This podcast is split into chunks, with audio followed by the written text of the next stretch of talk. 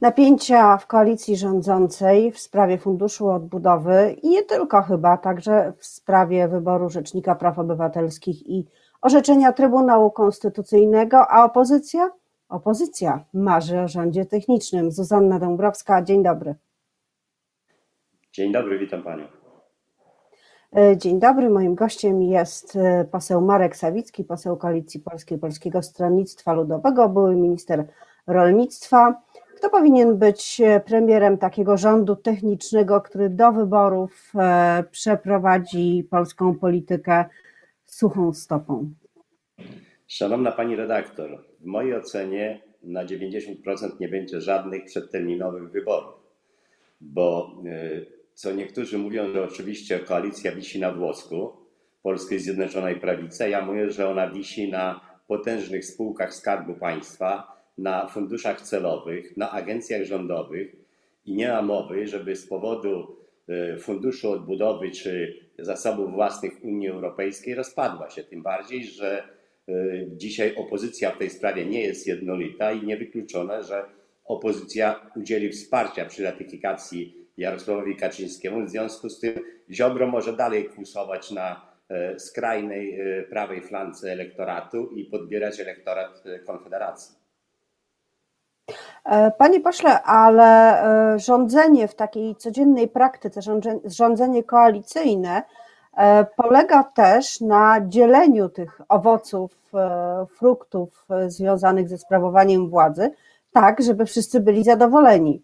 E, i wszyscy też o tym dobrze wiedzą. A wydaje się, że w tej chwili tak zwane przystawki, czyli porozumienie i Solidarna Polska, no mogą być pewne, że żadnych nominacji ani szczególnie intratnych e, posad czy nagród nie będą otrzymywać.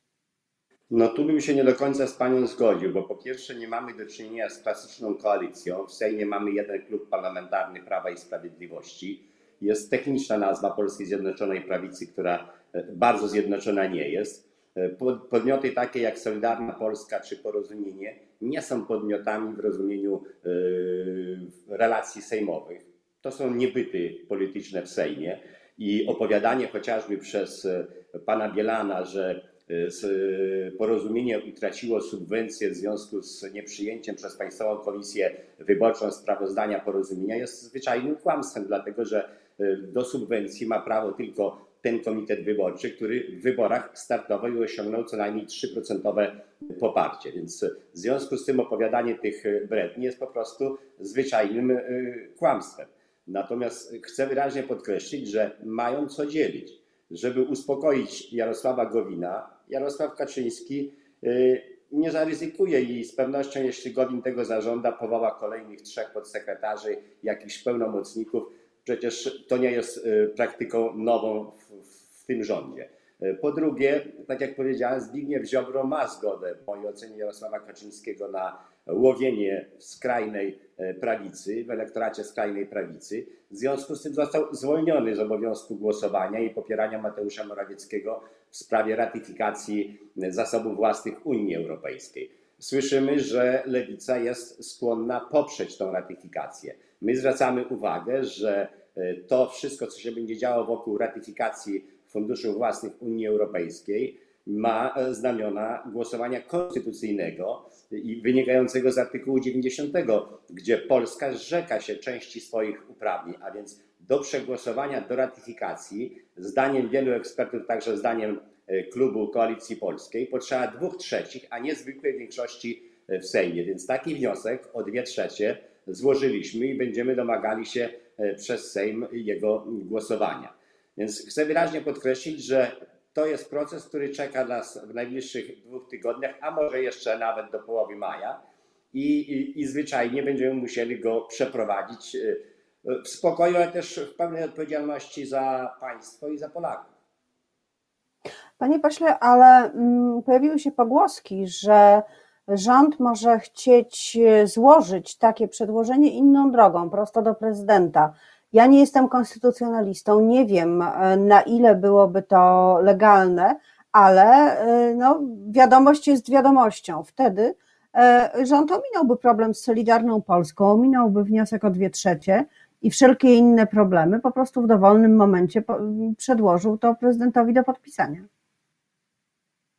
To niewykluczona jest taka formuła, dlatego że ten rząd z tym ministrem sprawiedliwości konstytucję ma za nic i już wielokrotnie pokazał, że jest w stanie ją podeptać, złamać, a czasami, kiedy mu potrzeba, to udaje, że się nią podpiera. Więc ja bym się nie zdziwił, jakby rzeczywiście rząd zaproponował inną drogę tak zwanej małej ratyfikacji przez e, rząd i potwierdzonej przez pana prezydenta, ale to wciąga pana prezydenta coraz bardziej w niekonstytucyjne e, gry, w niekonstytucyjne zachowania, które już przy wyborze i Krajowej Rady Sądownictwa, i także e, Trybunału Konstytucyjnego miały miejsce, więc ten rząd, ta władza może pójść w zaparte i powiedzieć, że według ich prawników, według ich oceny ta droga ratyfikacji poprzez tak zwaną małą ratyfikację, a więc rządową, jest w tej sprawie zgodna z prawem, zgodna z konstytucją. Oczywiście trzeba to będzie ocenić po kolejnych wyborach, kiedy już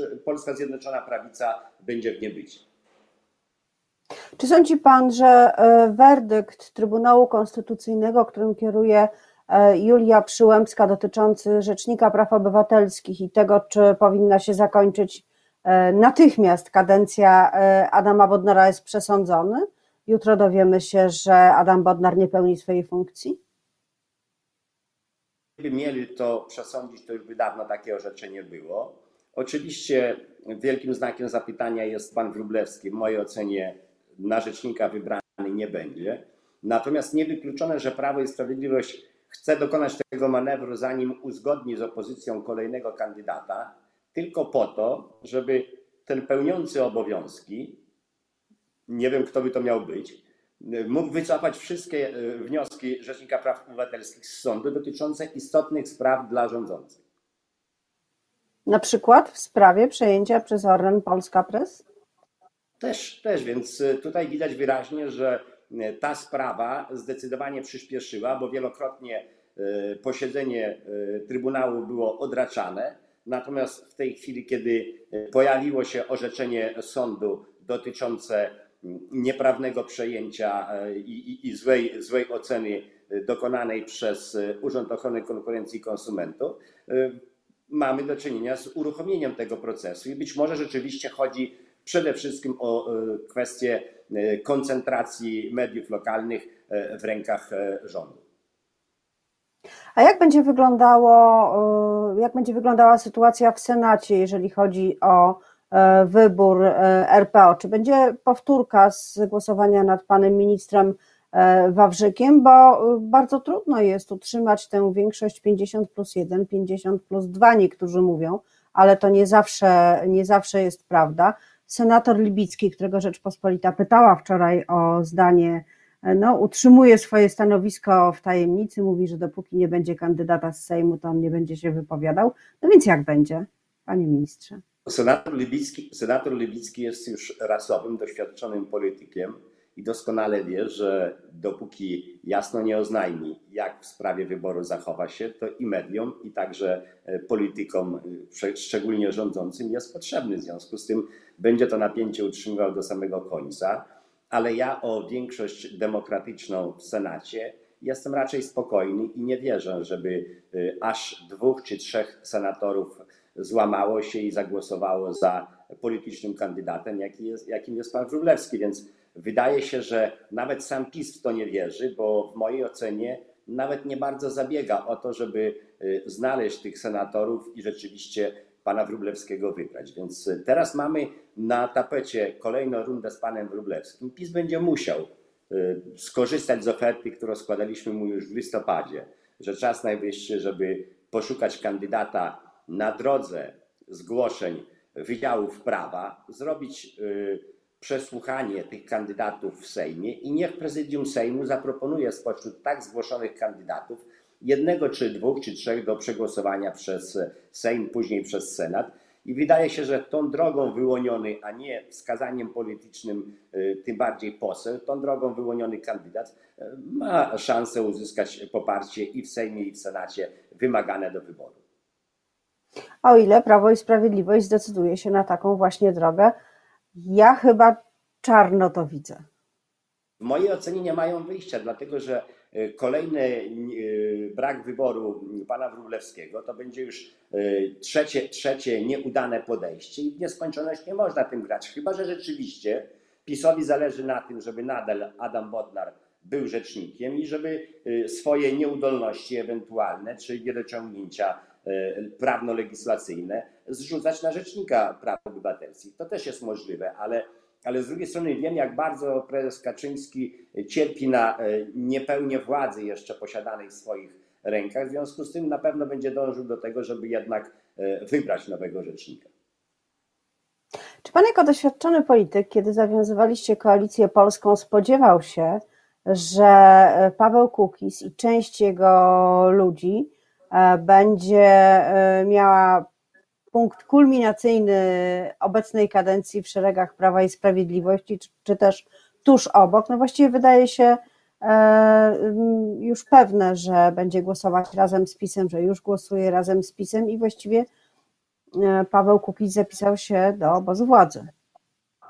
E, pani redaktor, kiedy zawieraliśmy koalicję polską, już wcześniej mieliśmy Unię Europejskich Demokratów razem z Polskim Stronnictwem Ludowym, byli także konserwatyści Marka Biernackiego. Więc e, Paweł Kukiz był trzecim podmiotem, czy czwartym podmiotem, który wchodził do koalicji polskiej i zdawaliśmy sobie sprawę z tego, że jest to najmniej, że tak powiem, najsłabszy, najsłabszy punkt tej koalicji, że rzeczywiście przy niestabilności samego Pawła Kukiza i jego środowiska, pamiętamy całą poprzednią kadencję, jak z dużego klubu szybko mu się to towarzystwo rozsypało i większość przeszła do Prawa i Sprawiedliwości. Więc zdawaliśmy sobie sprawę z tego, że może taki y, nastąpić y, moment, ale też liczyliśmy na to, że Paweł współpracując z nami w jakiś sposób y, rozwinie swoje polityczne talenty i, i zechce być tym politykiem demokratycznym. Natomiast Paweł Kukiz uważa te cztery swoje punkty programowe, między innymi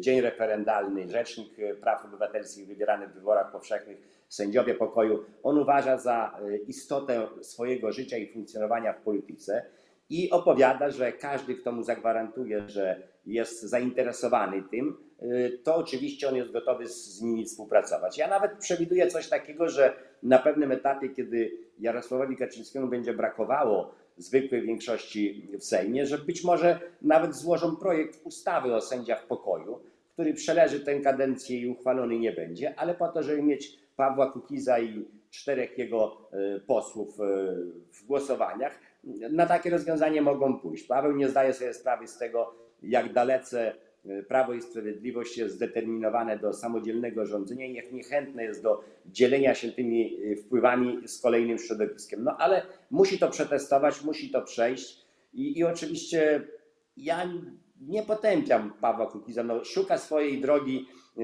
przejście ze świata mm, artystycznego, y, muzyka do świata polityki mogło być też dla niego jakimś szokiem i, i, i w tej chwili na nowo próbuje się odnaleźć w obu tych światach. Życzę mu powodzenia. A polityka to nie rock and roll, wyraźnie. No niestety, boleśnie o tym się przekonał, kiedy, y, tak jak mówię, w poprzedniej kadencji z y, klubu 40 chyba ponad 40-osobowego, y, kończył, y, że tak powiem, na bardzo małym kole.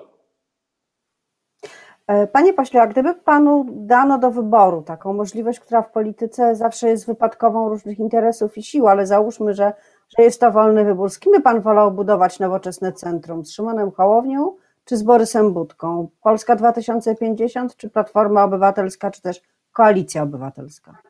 Pani redaktor, zarówno Borys Budka, jak i Szymon Hołownia wykazują bardzo lewicowe inklinacje. Im się wydaje, że po tym prawicowym przechyleniu Jarosława Kaczyńskiego w tej chwili 70% elektoratu w Polsce ma skłonności lewicowe i oni tam będą poszukiwali, więc nie widzę jako, tak jak pani powiedziała, doświadczony polityk, jakiejś głębszej możliwości i sensu budowy współpracy wspólnego frontu zarówno z Koalicją Obywatelską Borysa Budki, jak i z ruchem 2050 pana Hołowni. Prędzej oni razem będą współpracowali i tworzyli coś nowego, co może spychać znów lewicę e, na skraj, e, że tak powiem, elektoratu. Natomiast ja uważam, że to centrum, które zaczęliśmy budować jako Koalicja Polska, ma szansę powodzenia i rozwoju wtedy, kiedy rzeczywiście część Platformy Obywatelskiej, ta konserwatywna, przekona się, że lewoskręt Borysa Budki po prostu nie jest w ich interesie, a być może także część środowisk związanych chociażby z porozumieniem również zechce szukać jakiegoś oparcia i współpracy z racjonalnym centrum koalicji polskiej. To wszystko przed nami. Ja myślę, że jednak mimo wszystko wybory parlamentarne będą w konstytucyjnym terminie i to jest spokojnie czas na to, żeby ten środek chrześcijańsko-konserwatywny ludowy budować. Czyli to wy jesteście, PSL jest tym miejscem, w którym najbardziej czekają na e, koniec rządu Zjednoczonej Prawicy i wyjście z tego obozu władzy Jarosława Gowina? Nikogo do tego nie zachęcamy i nie namawiamy, ale też z drugiej strony chcę powiedzieć, że każdy dzień skrócenia tej kadencji tego rządu byłby dla Polski dobry, bo proszę zwrócić uwagę, że czekają nas e, ogromne wyzwania związane z rzeczywistością postpandemiczną, a pandemia będzie z nami w mojej ocenie przez najbliższe dziesięciolecia, więc trzeba przebudować i system edukacyjny, i system prawny, i administracyjny, i służby zdrowia. Do tego trzeba usiąść poważnie, porządnie, zakazać rękawy, wziąć się do roboty. I oczywiście nie zrobi tego Polska Zjednoczona Prawica, która w tej chwili już tylko rządzenie traktuje jako miejsce wpływów i korzyści. Natomiast nie myśli o przyszłości Polski w perspektywie lat 10, 20 czy 30. A tu trzeba rzeczywiście przygotować taką e, komisję, e, można powiedzieć, e, pandemiczną, która przygotuje Polskę, przygotuje administrację, przygotuje właśnie i obszar polityki społecznej, i zdrowotnej, i edukacyjnej do tego, żebyśmy funkcjonowali w nowych realiach post-covidowych. I na tej wizji e, komisji popandemicznej czy też pandemicznej zakończymy naszą rozmowę, za którą bardzo dziękuję e, posłowi Markowi Sawickiemu, PSL, Koalicja Polska, były minister rolnictwa. Dziękuję panu. Dziękuję bardzo, dziękuję. Do zobaczenia.